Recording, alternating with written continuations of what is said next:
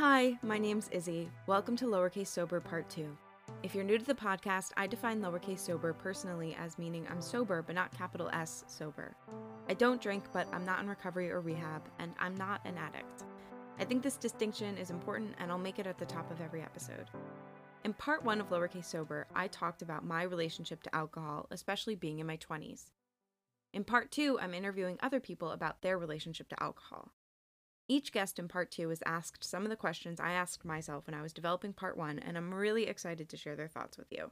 This episode, our discussion is with someone who doesn't drink anymore.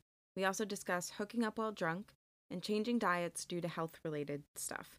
So, if those are topics you are sensitive to, please use discretion while listening to this episode. A quick reminder the podcast does have a Patreon where you can find fun perks like early access to episodes, all for the cost of a cup of coffee a month, or two, or three. If you're interested in supporting the podcast, check it out at patreon.com forward slash lowercase sober. Without further ado, our guest today is Chanelle. Um, I'm Chanelle Larios. Um, my pronouns are she, her, and they, them. I use them kind of interchangeably. I'm from New York, specifically East Harlem, and I'm a production coordinator for a VFX company. What identifier do you use for your relationship to alcohol? I think that identifier I most use right now is sober curious. And sober curious to you, what does that mean? I think for me, it means I am like weirdly considering being like strictly sober. I've sort of been like juggling around the idea of it just because I don't actually, I think in the last few months, I don't, I haven't been drinking often. I'm like, why do I even need this thing? So I think I'm getting a little closer to being sober. Nobody's said that they they identify as sober curious before, so I was just curious about your your definition of it. That was a identifier that I considered using for a really long time. There's like a really good book called Sober Curious. Oh, crazy. Yeah, I saw an article about it weirdly. And then I was like, oh, wait, I think this is where I've been for like the past year. Just because I'm like, wait, I want to be sober, but like, I don't know. Like, I'm weirdly like on this like strange fence where I'm like almost there, but not really. It's, Yeah. it's weird. It's interesting. There's a lot of that discourse with very, very specifically like our generation. Yeah. People very much in our age group are like, how do I describe redefining my relationship to alcohol? Yeah. And then I think there's also this like weird sort of like with the word sober, I feel like people connect it to like maybe like a bad past or like having this bad history with alcohol and like then wanting to be in this state of recovery when like for me I'm like, "Oh no, I actually like don't think I have a super bad relationship with alcohol. If anything, it's like bad to me physically. I just don't like how like it makes my stomach feel." So I think sometimes I'm like, "Oh, I want to call myself sober, but like what does it mean for me? What does it mean for other people? If I tell people I'm sober, will it then make them think I like think different things about me? That yeah, it's strange. Yeah, the crazy thing about when people now because I'm very publicly like not drinking because I have this mm. podcast and I like advertise it. I've had people come up to me and ask me like what recovery program I was in. Exactly. Like people who've known me for years will be like, "What recovery are you? Like are you an AA?" And I'm like, "You've never known me to have a problem with alcohol, but you heard the word sober and you're like, "Oh, I think that's part of why like I like part I I think for the last like maybe like 3 or so months I've been wanting to just say, "Oh, I'm sober." But yeah, I feel like I've been seeing that sort of connection that people are making and I'm like, "Oh, well, I don't want you to think that I have this really bad history that I'm trying to get over or that like I'm triggered by you having a drink in front of me or it's really strange." Yeah, and that was a lot of the stigma I had to like kind of fight through when I so I'd like go to parties and I'd avoid that the S word as much as possible. That's what it feels like. Yeah, and then people would be like, "Oh, like you don't drink? Oh my god, are you okay?" Um, that's why I think it's it's just it, it leads to this like really like unnecessary like awkward conversation sometimes, and like I was even in like uh I was in a Zoom call with like my coworkers the other day, and like there was a bottle of olive oil behind me on like the kitchen counter, and then someone was like, "Oh, Chanelle, is that a bottle of Kahlua?"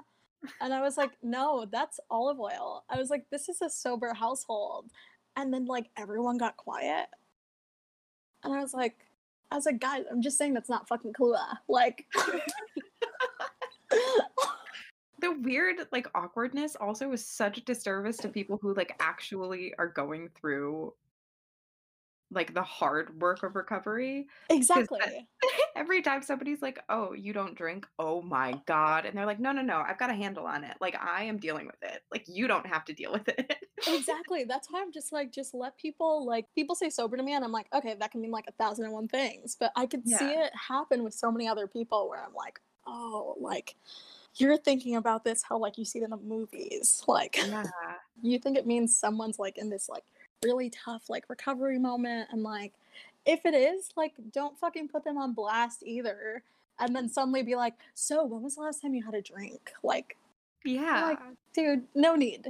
Perfect segue to the next question.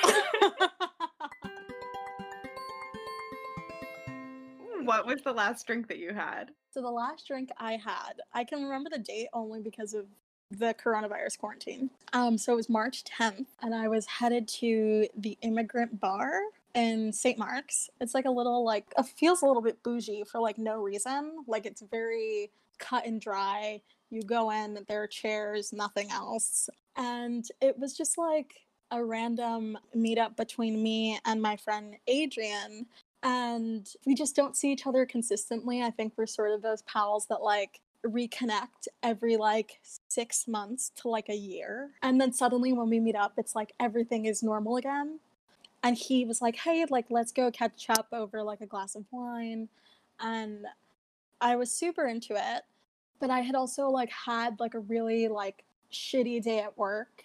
And I had also overbooked myself, which I have a habit of doing because I'll just make a plan to like see this friend from like 7 to 8.30 and then go cross town and meet this other friend from 9 to 10.30 i don't know why i do that but i had planned to see him but i also knew that afterwards i was going to be meeting one of my like girlfriends like college friends for the first time. So i was sort of like okay like i'm only going to go and have like one drink with adrian. And when i met up with him we were both sort of like sitting there awkwardly and i think this was the beginning of when like all conversations became about the coronavirus. And like we were just sitting there we were like so like this quarantine's gonna happen. It was just so strange because you could tell that the quarantine was like slowly starting to become a thing around the city and everyone was trying to sit like a table apart from each other. I end up realizing that i haven't seen him in like a year and in that year, I had been in a relationship and the relationship had also ended. Um, so then he was just like, Wait, are you still with that one girl, Sam? And I'm like, No. and this happens when this waiter comes over to us and i had basically set for myself i like to like go into and I, I maybe this is just me like sort of getting into the sober curious sort of identity where i i've been like setting like a limit for myself when i go into like alcohol related hangs. So i basically in the morning was like okay i know i'm going to see adrian later. I only want to have one drink tonight. So when we got there i was like set on the one drink but i then realized i have to have a conversation about like one of the most awkward breakups of my life. And he's like, So, do you want to share a bottle of wine? and I'm like, Yeah. And I like totally agree to like split this red wine with him, which didn't even taste very good and ended up costing me, I think, like $45 plus tip. it was so pricey. It was a huge thing of wine. I think we got like I definitely got like three glasses out of it. So like clearly went over my limit. Yeah, this was my last drink. And I had basically spent the next hour filling him in on a breakup that happened that like stemmed around like racism and maturity.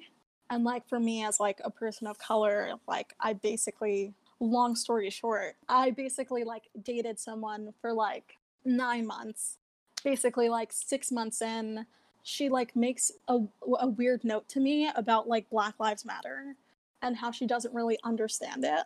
And she's white. I thought I was gonna lose my shit and just totally explode on her. And I ended up sort of like taking uh like a teacher approach and maybe a month later. So basically, talking about this breakup always makes me really uncomfortable. So, but I like talking about it because it makes me work through what happened. But I, th- I'm basically like slowly downing this wine as I'm telling him the story. So we get to the good part, which is when I felt like I was in like the twilight zone because I basically get invited by my ex Sam, and mind you, there are like a thousand lesbians named Sam, so I don't even care about using her name. but um, we end up, uh, she invites me to Cape Cod with her family, and I go to Cape Cod with them. Little sidetrack um, her sister is dating this amazing guy. He's also a person of color, and he's not on the trip with us. But basically, we're all sitting around a table in a beach house in Cape Cod. And her mom just suddenly starts like making these sort of like comments about his physical appearance and saying how his features are different than ours. And she basically just drops this term that is like stemmed in eugenics and that I haven't seen since like a medical textbook written in like the 1920s. And I don't go off on her because I want to be respectful of my partner's mom, but I basically have this like internal freak out. I feel like I'm in Get Out and I want to leave. but I'm in Cape Cod, I don't drive. It ends up leading to a lot of conversations about race with my partner, and we basically end up realizing that we don't have the same ideas of it, where she doesn't believe that people of color are like the most oppressed people. It felt like we were like playing the oppression Olympics every day. And I was like, if you really want to play, I'll win, but like, I don't want to play. And it ended up leading to this huge, basically, like a month after this Cape Cod trip, her mom goes on this huge attack on me. And she doesn't like do anything physically, but she basically like calls me Caucasian because my I'm like light skinned and because she doesn't see me as a person of color. So she starts like identifying me, which I thought was super fucked up. And she basically talks to me about how she should be allowed to use any variation of the N word because those aren't offensive terms anymore. And she tells me that racism is liberal propaganda to try to get people to believe that racism is a thing, but that it's all fabricated. And also tells me that I'm a liberal snowflake. And she accused me of being manipulative because she said that she thought I was getting her daughter to be a quote unquote radical thinker. Oh my Okay, you can't see it right now, but my jaw literally hit the floor. it's it was so crazy. And I was like, no, actually, and I was really respectful because I also like, you know, when you realize that someone has a different opinion like that of you, either you can totally go off on them or you have to just like realize like this person thinks that way I'm not going to do, like, I can't do anything to change that in this yeah. conversation. So I basically, the entire time she went on this racist rant, I think it was like an hour long, I was live texting a group of friends during the whole thing. During this whole time, she just basically just goes off on me. I'm not saying anything to her. And just at the end, I'm like, hey, just so you know, like, I don't identify as Caucasian. um, also, if you want to say that you have the freedom to say any of what you've said tonight, then I can also say that I have the freedom to react to the things that you're saying to me. So, great. I'm happy that we both feel like we have freedom of speech because you have that the same way I have that. But this basically led to my breakup because my ex like didn't see this moment as like a really big thing at all. She like the next day was just like, "So, are you like ready to forgive my mom?" And I was like, hard fucking now. If anything, your mom should be fucking like apologizing to me, but her mom doesn't see it as a problem at all. Mhm. Also, really weird thing, her mom was my dentist. Really strange thing. So it also like weirdly fucked me up because I'm like, I let this woman like do surgery on my mouth. Oh my god. I'm like, this this woman has literally been inside my teeth. Yeah, and like my partner at the time was like 22 years old, but like wasn't seeing the implications of anything her mom said to me. Jeez. She even shared with me the fun fact um, that I literally almost ripped her a new asshole for. Because she's like, you know, like, I know I don't think my mom means those terms the way she says it. But she also did tell me that, like, it's harder to pull teeth from people of color.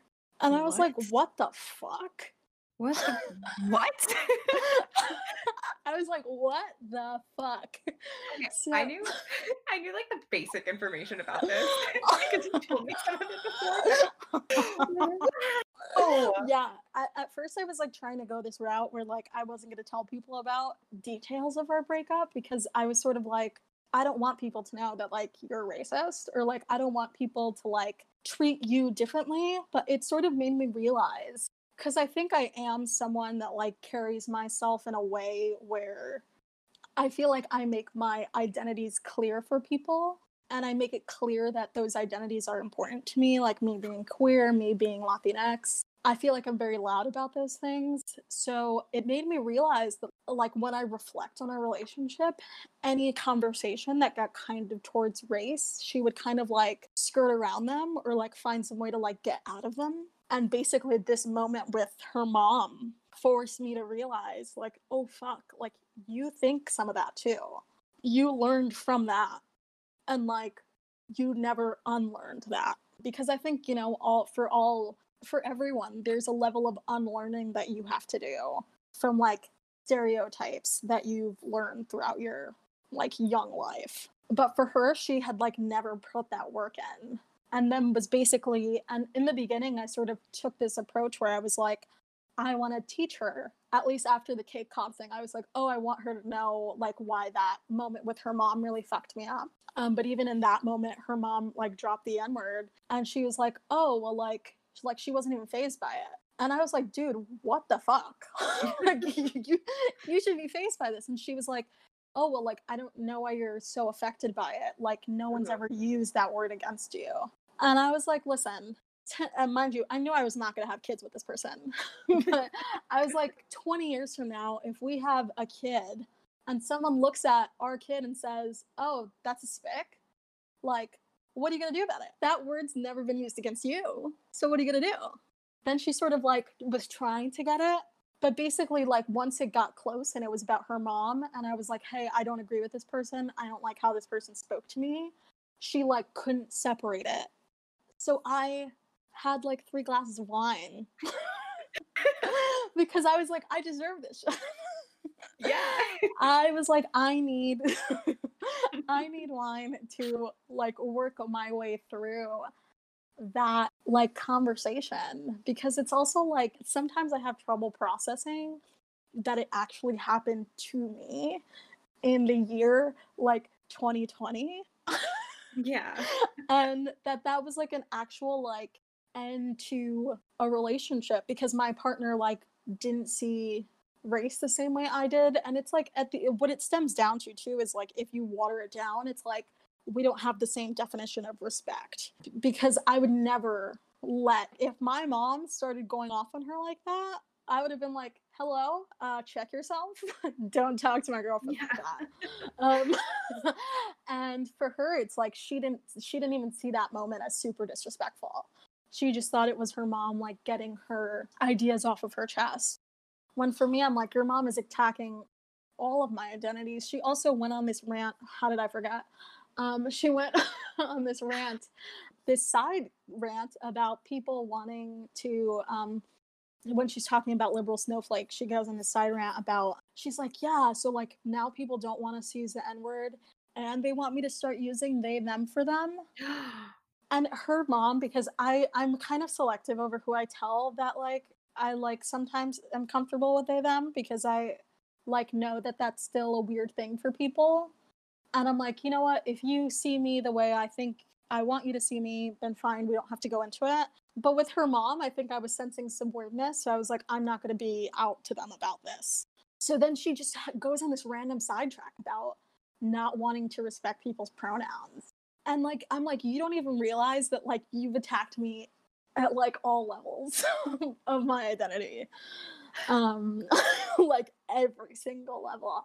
And she basically like wraps it up with saying that if I want her daughter to stay over at my apartment. I live in Brooklyn, in Bed-Stuy.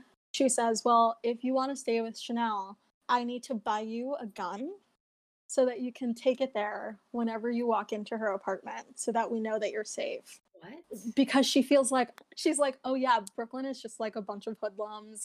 And it was the most like twisted, bizarre breakup that was just like like stemmed around like total disrespect and just like racism. Like what?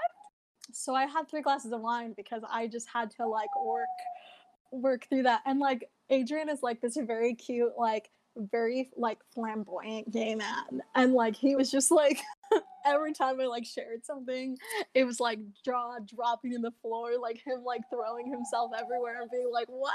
Like she said what? so um yeah, I felt like I just needed like a drink to get through that. Yeah, and then it was really weird because near the end he ended up saying like, "Oh, you deserve the rest of this bottle," and he like pours it all into my cup and I'm I definitely feel like tipsy at this point. I'm like maybe like a little more than tipsy. I'm like borderline drunk. And I'm like, "Hey, you should finish this with me." So he takes a sip and then I take a sip and then I remember that the coronavirus is a thing. and then I get super fucking scared even though like I love him and I'm like the probability of him having the coronavirus so early in all this is very slim. But I end up panicking for like the next two weeks about, oh my God, like, what if Adrian gave me the coronavirus? Like, how did I take a sip from his drink? Like, why did I do that? Um, Oh because I'm a hypochondriac. yeah, and also the coronavirus. yeah and also the coronavirus so it was it was pretty funny and i literally like recorded two weeks from when i took the sip after him just to make sure like okay i'm good when you're drinking with other people, like out and having drinks at a bar, I've always shared drinks with people. yeah And I vividly, like a few nights ago, just like remembered all of the details about like this night that I went out. And I like don't know why. I can't remember the coincidence of me just like snapping into that memory. But I was like, why did I share my drinks with so many people? exactly it's like such a natural thing i think and like almost like you know when like you're mixing a drink and then someone's like ooh taste this it tastes so good and then you taste a little sip and i'm like i'm never doing that again I just want to like go back and just like like time travel back to every time I've ever been in a bar or a happy hour and just like smack the drinks out of my hands. exactly like, Don't shit, you, somebody else drink out of that. Stop it. One time in college, I I took a like somebody had a bottle of Maker's Mark at a party. oh my god I had like something to. Pr- I was trying to like show off to somebody, but he was like, "Do you want some?" And it was like a party with like fifty people. It was one of those like huge blowouty kind of things yeah and there were like 100 people outside and like 50 people in the apartment and i was like sure and i just took the bottle from his hands didn't know him didn't know anybody there and just drank out of it like a dangerous Oh B, my god. You're like, I can't do that now. can't do that ever again thank goodness what is your current relationship with alcohol um, my current relationship with alcohol is actually that I haven't had a drink since that night with Adrian.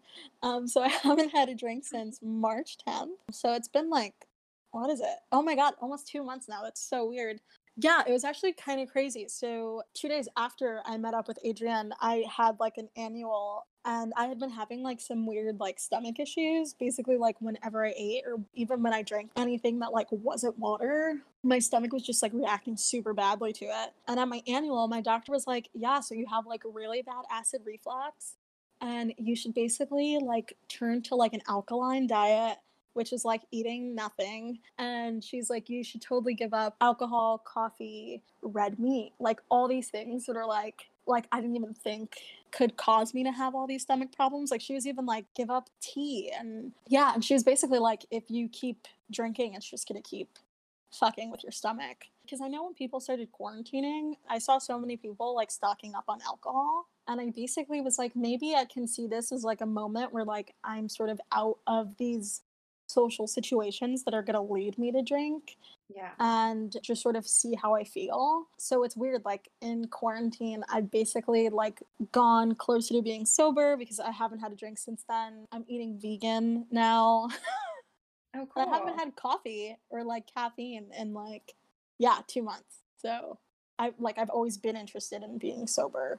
And now it was interesting because after this like doctor's appointment, I was sort of like, wait, like maybe this is what's gonna actually make me do it. Hearing that like, oh, this is actually like hurting you physically. And like we all know that like drinking alcohol to a certain extent does that to you. But now like having like someone look at me and be like, oh no, like you have like one glass of alcohol and it's gonna make you feel weird like the way you've been feeling like the past few months. I weirdly I can track sort of the beginning of me wondering if alcohol was worth it to like to me making a big shift in my diet. Yeah, it's total I feel like they come like hand in hand Yeah, but I did Whole 30 in January of 2019. I stopped drinking in in August of 2019. And in January, I like loved the way that I felt when I ate whole foods. I like gave up dairy completely, and I'm lactose intolerant. I should have given up dairy a long time ago. Same. Yeah. um, I started eating like a lot more like vegetables and fruit, just like in general, and so much less processed food. And then that's really when like my reaction to drinking got like weird. Basically, anytime I drank after that, my body was like, no. And so I'd like feel sick, like really sick when I drank. And then and then I ended up in the hospital. And now we're here making this podcast. yeah. Not it's- drinking. You're like full circle moment. Look at this. Yeah. I feel like it's it's like a it's a step process. It's like I feel like for a few people I know, it's like the first step has been food and making their diet a little cleaner. And then you're like, wait, but like I can I can like push this a little further. I always sort of felt like those people who are like, oh, I don't drink, like, I don't know, like Kim Kardashian, right? Like all these Mhm. like athletes and celebrities who are like, I don't drink or whatever. I've always been like, oh, well, that's just because you like eat super clean or you're like some, you're like super into health. Like that's an unattainable level of commitment to my health. Like I will never be like that. But now I'm sort of like, yeah, I can do that. Like exactly and it's crazy too because i also think what it is is or at least like now like post college i feel like so much of like reconnecting with friends or like connecting with coworkers is like oh do you want to go out for a drink together oh do you want to like go get dinner and like have drinks with it and i feel like going out to dinner then started becoming like a thing where oh my god we're having dinner together like let's get a glass of wine. Oh my god we haven't seen each other in forever and we like want to go to a gay bar now? Great let's go to like cubbyhole and have four dollar margaritas. Now in like adult years like socialization also being like hand in hand with alcohol is just like more and more of a thing. Yeah so i feel like once because i've been like trying i admitted to myself or like I finally admit to myself that I was lactose intolerant, maybe like a year ago. um, so then I was like giving up dairy. Then so many people who like I knew that were vegan were like, "Oh, giving up dairy is like the hardest part," and like you've already done it. Like, why don't you just eat vegan? And then I was like, wait, like, yeah. and then like after that, I was like, wow, like now I'm I I'm giving up red meat. I'm giving up all these other things that my doctor says I can give up. Why can't I give up alcohol? 'Cause I eat mostly like gluten free because my mom is gluten free and I'm staying with her right now. And I don't eat dairy and I don't drink. And when I t- and I also don't eat a lot of sugar because it gives me migraines and that sucks. Um, Migraines are horrendous. they're the worst. And uh, I I also think a little bit because I've had all this extra time because coronavirus um to like sit and just think about my life. I've been thinking a lot about how I how alcohol might have been actually like a migraine trigger for me, and that's why my reactions were so bad to it. Was because it was like also giving me migraines on top of a normal hangover. I I also get migraines. And I feel like, yeah, even in the past few months, my migraines have gotten a lot worse. Yeah. But I haven't even connected that to alcohol, and like maybe it like is a thing. Like, Maybe. I could be totally wrong, but like the, I I had a migraine a few days ago because I only I now I'm really lucky. I only got them like like twice a month, and I used to get Yeah. them like once a week, which you know we're we're going we're going in a good direction. like it's slowly becoming less of a thing. um, but I take like CBD oil every day, and that helped a lot. nice. Um, but I like had a migraine a few days ago, and I was like, why does this feel like a, I'm hungover? And then You're I was like, like, wait. wait a second. they do feel Yeah. very similar, like the sort of pounding, like headache. Like you don't even want to look at light. Like you just, just Ugh. want to like stay in and like hide under the covers. And also with my migraines, I get dizzy. Oh Sometimes. fuck! If it's like a really bad one, I'm just like, mm, I don't even want to like stand up. And then it feels That's like the the room's worst. spinning, and I'm like, oh no, You're like I'm hungover. I'm hungover. My brain just wants this to happen. Apparently, oh my god, that's the worst. Ugh. yeah. But migraines are so bad, and if alcohol is a migraine trigger, more of a reason for me to stay away from it. Yeah, same. I only really have one regret while being drunk. And weirdly, like a lot of these memories are in college, which I find interesting because I've been drinking since college. But yeah, so I think um, I had been working on a show in senior year and I met this girl. She was on the um, production team and she kept talking about Orphan Black and like Tegan and Sara. And I was like, this girl's trying to tell me she's gay. that, that's all I know. And I thought she was super cute. I thought she had like an amazing work ethic and she was just like the kind of production manager that like just like jumps right into things and like is willing to like step into any role that's like needed. And basically we had had uh, like all the infamous Purchase like cast parties where shit clearly goes down. I remember being like really cold and we were all out on my apartment steps. Everyone was like, "Oh, let's do it at your place just cuz like my apartment was like clean."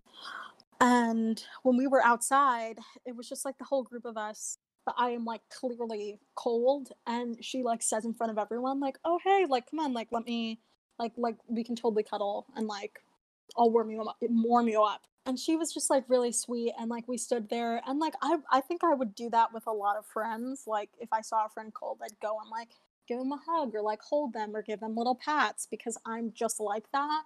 And she was doing it, but then she like is talking really closely to my face. And someone had made some sort of comment and I was like, this girl is clearly like actively flirting with me. And I think I go inside for like a drink and some of our friends who were like out there with us had like texted me like, "Oh my god, like you and her would be so cute. Like you guys should like totally be a thing." Um and a few people had like dropped it during like the rehearsal process.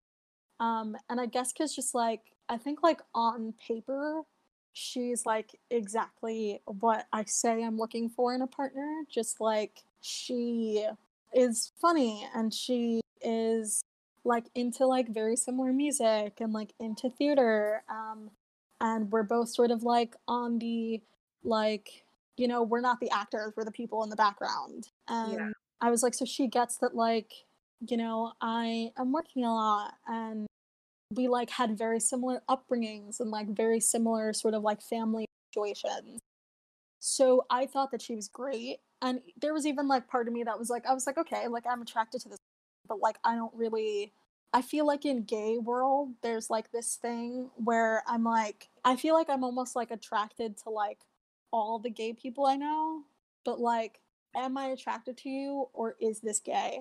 Is this just that we're gay friends or is it that I'm attracted to you? That's what it is. Yeah. Oh my God. Yeah. That's such a thing. And I think I was like in that weird thing where I was like, okay, so am I attracted to you or are we just gay friends? And the show like rehearsal process was like very very quick, so I had only like been around her for like 2 or 3 weeks. So I didn't really know like where I stood, but basically like all of our friends start like egging me on to like hook up with her and I had just been through like a really shitty breakup and had like been trying to work through that and she was just like super great. But i end up like trying to drink a little bit more because i'm like okay like i like don't really feel like i want to hook up with her right now but like maybe if i drink more i will.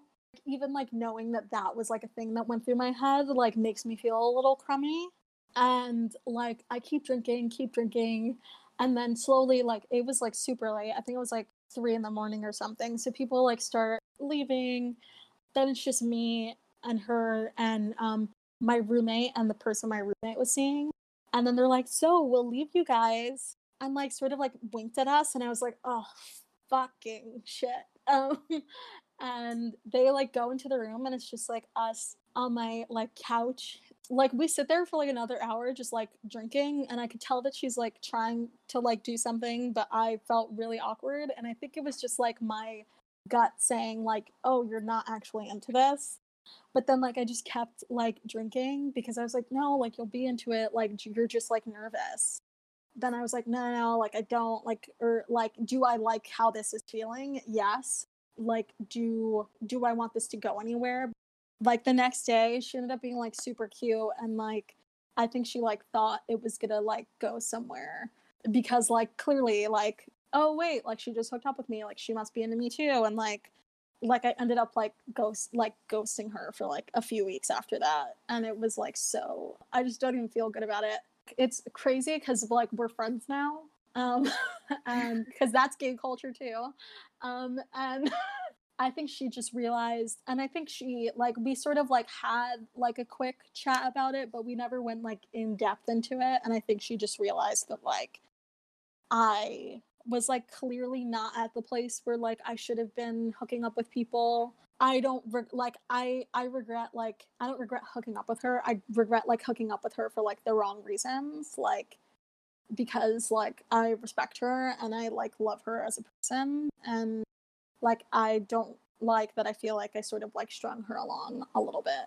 I feel like I just wish I would have sort of like followed my gut a little bit more and just like would have not done that. Yeah, she like we hung out like a few weeks ago and like she threw like threw out this comment like about um because I was telling her about my current relationship and she was just like, "Okay, like just make sure that like you don't like like that like you stay focused on her because we know you like lose this interest in someone in like two seconds. Oh and God. i was like oh fuck. And i was like oh, oh you're you're talking about that right? I'm happy we're like still friends because i think we get along really well but i think yeah i think had i not been drunk i definitely don't think we would have like hooked up because i think like sober me would have been like, oh no, like, no, yeah. you don't actually want this. I have a wildly similar story. There's a girl who um, was like in my friend circle, and I had just been through some weird stuff with like other people, and was yeah. very like, how do I get back in the game? I guess. Yes, exactly. And then my friends were like, oh my god, this girl, she's interested in you. She's gonna be at the party that we're gonna be at you two should totally like hook up. And I was like, easy target, I guess. Target yes. is such a terrible word, but like, I know. Like, easy, easy, easy, like easy hookup. Yes, much better way to put it. I like went to the party. She was interested in me. She made it very clear as soon as I walked in. She had been drinking. I had been drinking. I drank more because I get super anxious about like hooking up with people. Yeah, same which doesn't make any sense also side note because like yeah. drinking makes hookups way stupider. It's exactly yeah. i don't know where i was like this is gonna help like because it, was we're like going to. we're told it's gonna help and it's not helpful. Yeah. Um but then we we like hooked up and she was like stay over with me in my like dorm room in Big Haus which oh my god. Yeah and I was like, no. oh, and also, I guess for people listening, the names of the stuff that we're saying, like the old and Big Haus, are like dorm room dorm buildings at Purchase Yeah. College. and neither of them are cute dorm rooms to be Nope. hooking up with anyone in.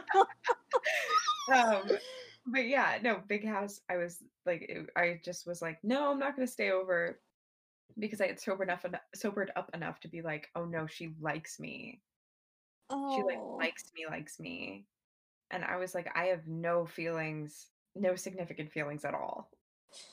Oh my god, it's so hard because that's why It's I was so uh, like, yeah, it's like I realized I was like, I don't have feelings like she does, and like, yeah, and then I felt bad because it was like early and the whole like, like she had lived on like I forgot where she was, but I if it if, like I was in the old and she was like in like the new, like it was like a little bit of a trek, and I was just like, oh, like I don't want to like force her to go back to her dorm room, and also like this Yeah. is my dorm room, so like I can't leave, and like so like, but it's just so hard because that's what it is. It's like you're we're taught that, oh yes, like alcohol will help this situation, when really it's just like Yeah. gonna make it explode. oh my god, what a shit show. What an absolute shit show. um, so funniest drinking story was actually like not while drinking, it was like after the fact. Um, but basically I lived across the street from this like amazing group of guys in my senior year, and they're still like great friends of mine. We had basically my apartment would go over and we'd just spend the night with them, like drinking and like just catching up about our days. Um, and my roommate ended up getting very very happily drunk um but to the point where like they needed to be like physically carried back to our apartment and they were just like so wasted and i had actually like gone home before them but like i had heard from like the guys that they were like i think i like wake up to a text that says oh my god we had to like carry them home but like thankfully got them there. So i go to bed and in the morning i wake up to that text and when i head to the bathroom i get in there and i notice that literally every single bath product and this is like worth like four roommates worth of stuff is just in the bottom of the tub. And i'm literally like what the fuck? I'm like half asleep and instantly my head is like oh my god was like was there an earthquake last night? And like we're in new york. Like i don't know where i thought that there would just be like a random and i know there was like one earthquake like forever ago but like i don't know where my head made that connection i end up like taking everything out of the tub and like put everything back in its place and i just keep going about my day but suddenly i hear my roommate who was heavily drunk the night before and i hear them wake up and open the door and I rush to their room to see them, and they're standing there in like a total daze. Um, their shirt is literally like half on, half off. So like their literal like boob is just hanging out of their shirt, and they're just standing there looking at me, and they say, um, "I woke up with my shirt half off, and my bra is wet, and my pants are soaking on the floor." And I was like, "What the fuck?" And they were like, "Did did I try to shower last night?" And I look at them and I start laughing fucking hysterically. And I'm like, dude, I thought there was a fucking earthquake and it was just you. like it was you knocking all of our fucking shit down. And they were like, oh my god, yeah. Like I think I tried to shower and like I fell and like knocked everything down. And it's like such like a stupid story. But like I think about that story all the fucking time whenever I'm like go into my bathroom and like a cat like knocks something down and there's just something at the bottom of the tub and I'm like, oh my god, like there was an earthquake, even though I know there wasn't. oh my god, this is the worst slash scariest. So I think definitely like the worst that like was kind of the scariest um memory I have with drinking was when I was at my apartment and I got a call from a really good friend of mine and um he was crying like really intensely like i could barely even like hear what he was trying to say to me. Um and i know he like battles with depression and like i was just really nervous of where his headspace was at and i wanted to know why he was upset and i was like hey do you want me to like come to your apartment? Like where are you? And he was just like listen and he's like crying and he's telling me that he's like drunk and alone and he's feeling really bad. Um yeah like i offered to come find him. Um and he's like no no no no no like maybe i just need to like get some fresh air like i'll come find you. So he gets to my place and he's like slowly starting to sober up. And he was basically just telling me about how he felt like he was in a really dark place and yeah i think he was like starting to notice that he shouldn't really be drinking alone because like that's where he goes like his head instantly like takes him to like this place that he knows he like doesn't need to be.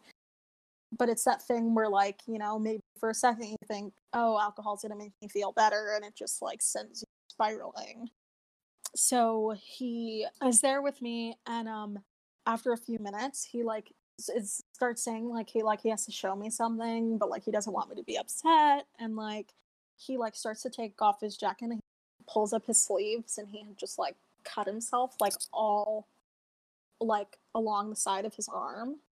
And it was like you know everyone has their own sort of like ship with self-harm. But like like seeing someone that you love you know being in that being like in the middle of that it was like really hard for me. And you know then you also like in that moment want to be strong for them because like it's not about you. Like it's like about being there for them. Literally like he just like as he sobered up i basically like just got like my little like first aid kit and like cleaned him up and we like sat there and i feel like he just needed to just like be with someone needed to just like cry with someone i could tell that he wanted like some distraction and like didn't want to sit in it anymore. So we ended up watching a Gaycation the show with Ellen Page and her going to like gay city that is a show that like we would watch together.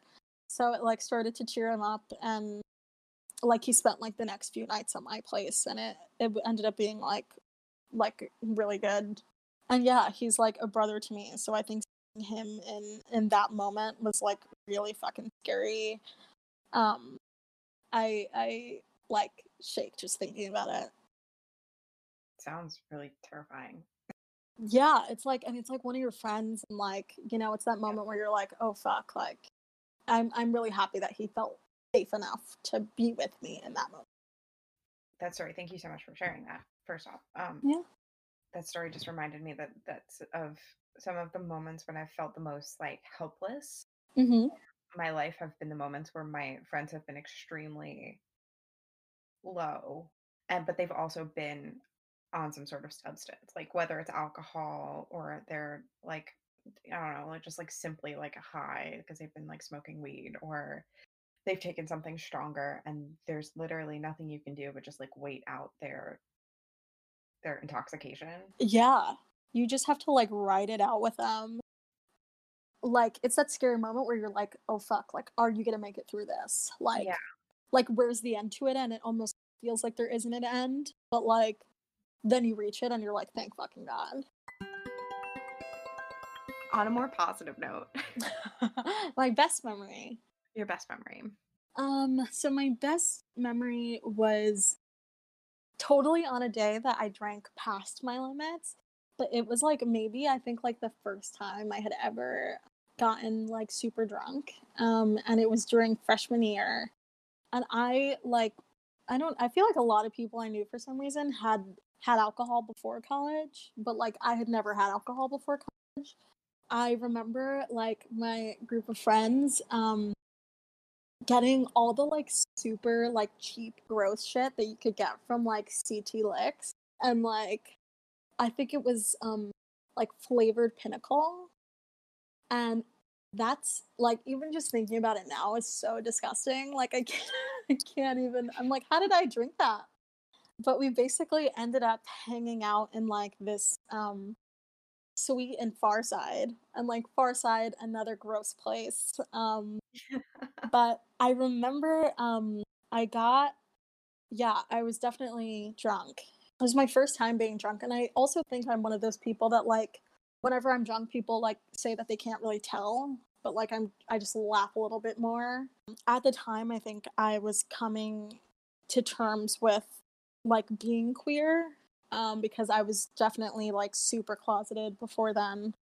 And I remember one of my friends at the t- time, who later became my partner, was there, and I like thought that they were super attractive, and we were really great friends. And um, yeah, I think they saw that I was like a little too tipsy, and they walked me just like down the hall to my room, and um, just like laid in bed with me and like chatted with me for a while and i have like such like a vivid memory of their face and just like us like chatting and we're both like really i think touchy people and like very cuddly people. So they were just like and it's back when i had like really long hair which like feels like forever ago now. But um i like had such long hair and i remember they just like were laughing with me and like they like ran their fingers through my hair and were giving me like these like little pats um and it was just so sweet. And yeah so like a few months later they became my partner um but that is like one of the i think one of the like my favorite me- like memories with them. Like i doubt they remember it. Like i'm surprised i even remember it. But um it was like for some reason i think it's maybe like one of the like sweetest memories i like keep with me from like college. Oh, yay.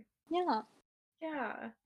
There are these very sweet moments that I I remember from from very specifically college and drinking at college of like alcohol being the thing that allowed me to be more like intimate with my friends, yeah which now I can just do because I'm like an, an adult person and like also Yes.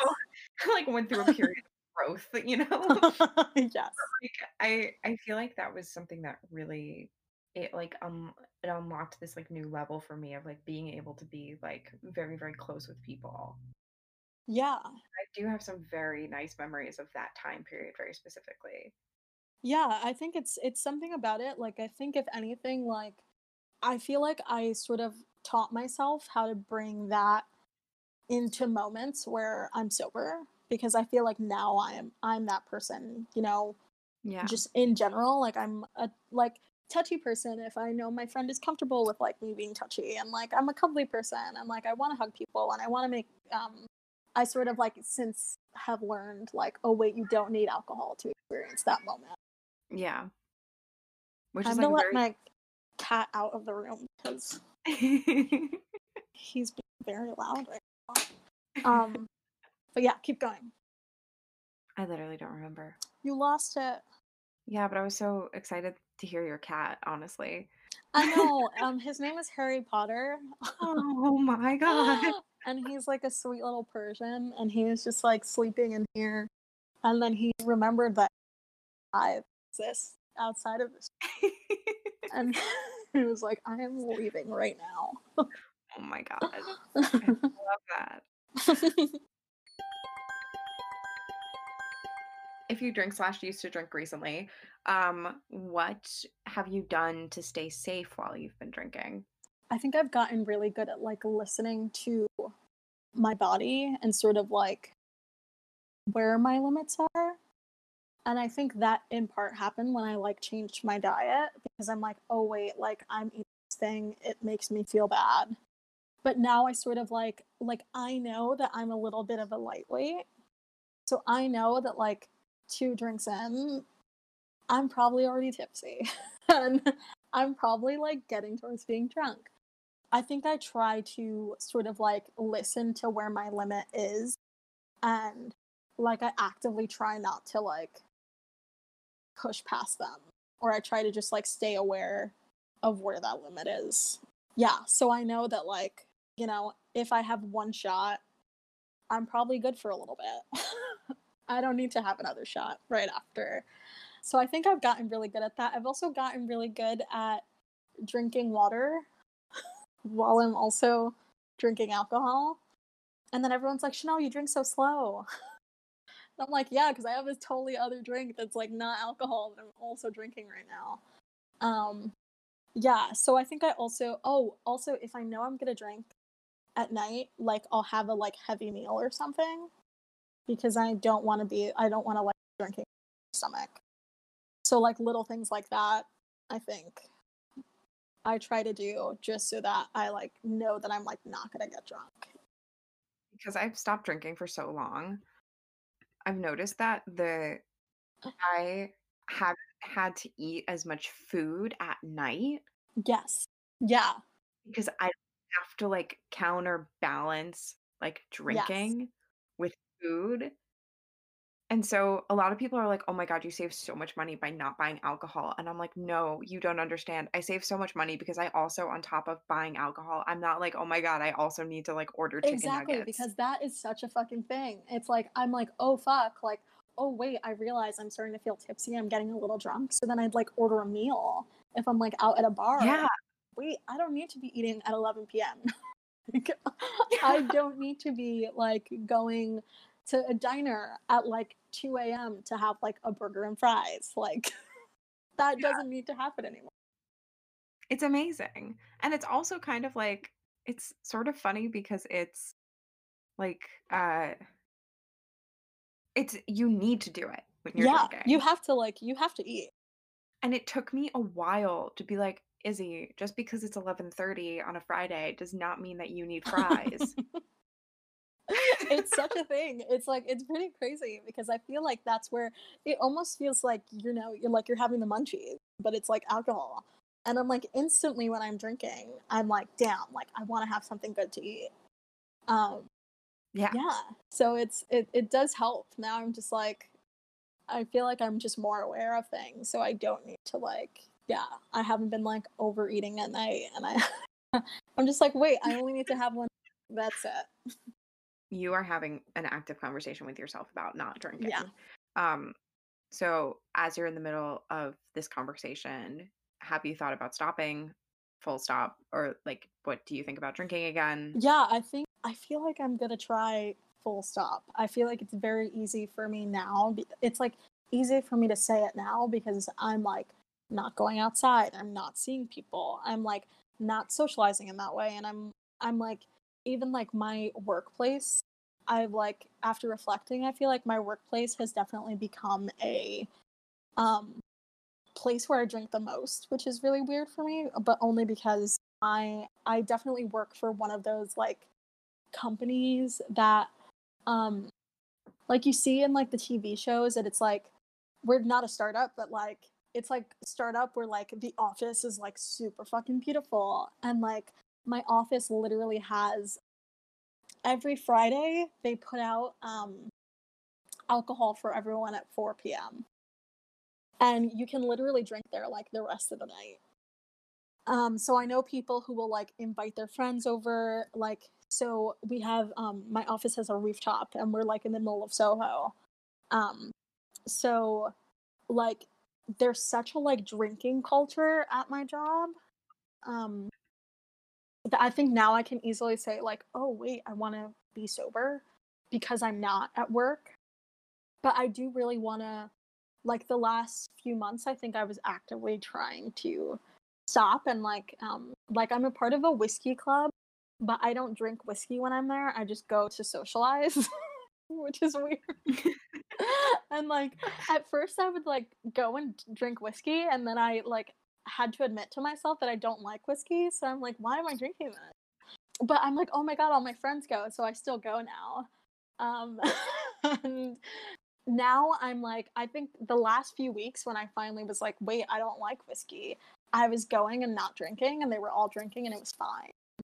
So I think I do want to. I think wine is the thing that I'm always like, oh, like I just love a glass of wine. But I do want to sort of like challenge myself, I think, to continue sort of like this, this like sober experience because even in the last like two weeks and uh, clearly like there's a lot of things that i've given up like caffeine and like like a lot of non-vegan things. Um but it's like i do feel a lot better like i feel like I'm waking up a lot easier and I feel like my skin looks better. I feel like less I feel like I just want to sort of like work on feeling less pressured by what everyone else around me is doing because I think sometimes that happens like so naturally. I feel like sometimes, you know, I feel like we do it like subconsciously where we want to like mirror the people that we're around. And it's like, oh wait, if I'm in a group of 5 people and I'm the only one not drinking, I feel weird. But I feel like I'm trying to sort of be like, no, like you don't feel weird. You feel fine. Like and sort of like work through that headspace because I know that drinking doesn't make me feel good, especially with like my stomach issues. So I feel like now having like given it a go even these like two months and sort of like now knowing that it does like physically hurt my stomach a lot more than before. Yeah, it's that whole thing where like I want to say that like I'm sober, but like like we were chatting about earlier, it's sort of like that label being something for other people and meaning something else and but i'm also like who gives a fuck about what that person thinks me being sober Yeah. means so i feel like it's about just being like oh i want to do this for me and that can go like label or unla- like labeled or unlabeled but i do want to feel like confident to be like oh wait i'm sober without then feeling pressure from people to then drink or because I think for my friends when I, I I'm not on this road to recovery because I don't have like this triggering past with alcohol. I feel like they're like, oh, you know, but you can have a drink right now. Like, oh my god, but just like have this drink with me. Because they know that I'm just giving it up for like my health. Where like I want to feel like confident enough to be like, you know what, I like I don't want that drink with you. And if I like the taste of wine, I recently discovered via Instagram that there is an alcoholless wine company that like I was considering like giving a go because I'm like, oh, I do like the taste of wine. And like I have a friend who like also recently gave up alcohol and she was like, Yeah, the hardest thing for me was giving up wine and then I found this company and I love it. Um Oh so I almost like, yeah, I think I just wanna, yeah, I wanna like remember that it's like being sober is just about me, not about what everyone else thinks it means for me. I feel like a lot of people that I talk to who've given up drinking are like wine is the last thing that they cling Yeah. to. You're like, no, it's and it's like a, I love me like my favorite drink. My drink of choice is like a red sangria. So Mm, like, I'm always like, no, but I don't want to give that up. And like, but that's why so many people that I know who have given it up recently are always like, that's the hardest thing. And I'm like, wait, I haven't had wine in like two months now. Like, I can just keep going. Yeah, so I just want to feel like I want to feel like less phased of the people around me, and I know it's like easier said than done, but I think it's just like about like rewiring my headspace a little bit and just being like, wait, like, who gives a fuck what this person thinks about me not drinking right now? I'd say like the hardest, honestly, the hardest thing for me was that like was A, not caring about what other people thought. And then B, acknowledging that some of my relationships were inevitably going to change Yes. because they were based on drinking. Yes. And like so that's why like my coworkers don't invite me to like our coworker hangs no matter how close we are or how close we were i used to be invited to people's apartments to party and like hang out but um then i stopped drinking and then they found out that i stopped drinking and then they were like oh my god you can't hang anymore It's so weird. And so they were like i was a part of this friend group and we were like getting really close. And like but honestly like i after a lot of reflection i realized that our relationship was definitely just based on the fact that we could hang at like happy hour. That's why I think it's yeah, I think I'm starting to have that a little bit where I'm sort of yeah, cuz I have I had this thing where like I always wanted to have like like I wanted to have my like queer like close tight knit group of friends that I went out to like gay clubs with. And then I realized Mhm. that like all of my friends are queer, like, like the majority of them are. And then I was like, bitch, you already have that. You just don't go out clubbing with them. Um yeah but um I was like starting to form that with like my office has like a very like small amount of out like queer women. And then we were all sort of like, oh hey, we see you like and we started to go out together and um we'd go out to like all the like lesbian bar nights. Then i realized that when i started to feel or when they could see that i was like putting a limit on myself that it started to feel a little strange. And they like still go out like or not since the quarantine but like they go out like two three times a week to go out drinking at like some lesbian bar and for me i'm just like no like i don't really want to do that anymore um so they're like all still a crew but like i don't go anymore and it definitely like feels weird but i'm also like okay so that just means like our friendship was about wanting to go to this club and just like getting fucked up Yeah. like i don't need that shit the also like going out and expectations of your social life being built around that. Like I stopped drinking at the start of my lease with my 2 Mhm. roommates. And they're both people who like love going out. We chose our apartment because it was like near Happy Fun Yes. Hideaway. And like, oh my god, wait, what's that bar that's right next to Happy Fun? Birdy's. And like it's like basically around the corner from House of Yes. And so we were like, yeah, let's do it. Let's sign this lease. We're in a neighborhood where we'll have access to all of these things. And it's like literally a two second walk away from Mood Ring and like all of these places. And then I was like, oops, I'm your sober roommate now. Like I was your just roommate who just didn't drink a lot. And now I'm just your roommate who doesn't drink at Mhm. all. And there was like a weird amount of strain on my relationship with my roommates who, it's so hard yeah, because they would be like, do you want to come out? And I'd be like, maybe not right now. Like, and then also like yeah i want to go out and i want to go to house of yes and i want to dance and like i don't need to drink to do that like yeah because i think sometimes it's like because that's what i've also realized like i would always go to these Papi Juice parties like at elsewhere and i love Papi Juice Mhm. so much and when i started drinking less i could tell that some people stopped inviting me and i was like i still want to dance with you i just don't want to get wasted Yeah. And it's like I still love dancing and I still love like going to Mood Ring and listening to terrible DJs and trying to make the best of it. And I love going to Happy Fun Hideaway and like dancing to like Caroline Polachek in like the corner because that's the new thing to do. And, like, I love just like being out there and like doing stuff. But uh, some people are like, ugh, you don't drink, so that's weird. Or like you don't drink, so you're judging me for drinking or something. And I'm like, I don't care as long as I don't have to take care of you. Like, that's not my new yeah job. exactly and i've also been like i've been starting to do the thing where um i'll get like a glass of water when i'm out with people and they're drinking Mhm. because i think it's also this thing about like not having something in your hand at a bar where Yes. like people are like oh wait why aren't you drinking so then like now i have water and like i'm like i can tell that people are like what is that like and they don't know what it is and i'm like that's fine you don't have to know what's in my drink Yeah. just like I don't need to know what's in yours. But I feel like that's been helping because now I have this thing in my hand, especially at like parties, like house parties with like solo cups, because I'm like, you literally can't tell what's in this cup, but like you think I'm doing the same thing you're doing. And yeah, it's like weirdly having to like blend in, but also like knowing that you're not like you don't have alcohol, but they do. Oh my God. Yeah. Somebody made a comment to me. They're like, wow, you're like drinking a lot tonight. And I was like, oh, no, this is water. I'm like the most hydrated person here. I feel like it's made me way more hydrated. oh, yeah. My skin is happy. I'm Exactly. happy. My skin is so much cl- more clear now. I love it. so.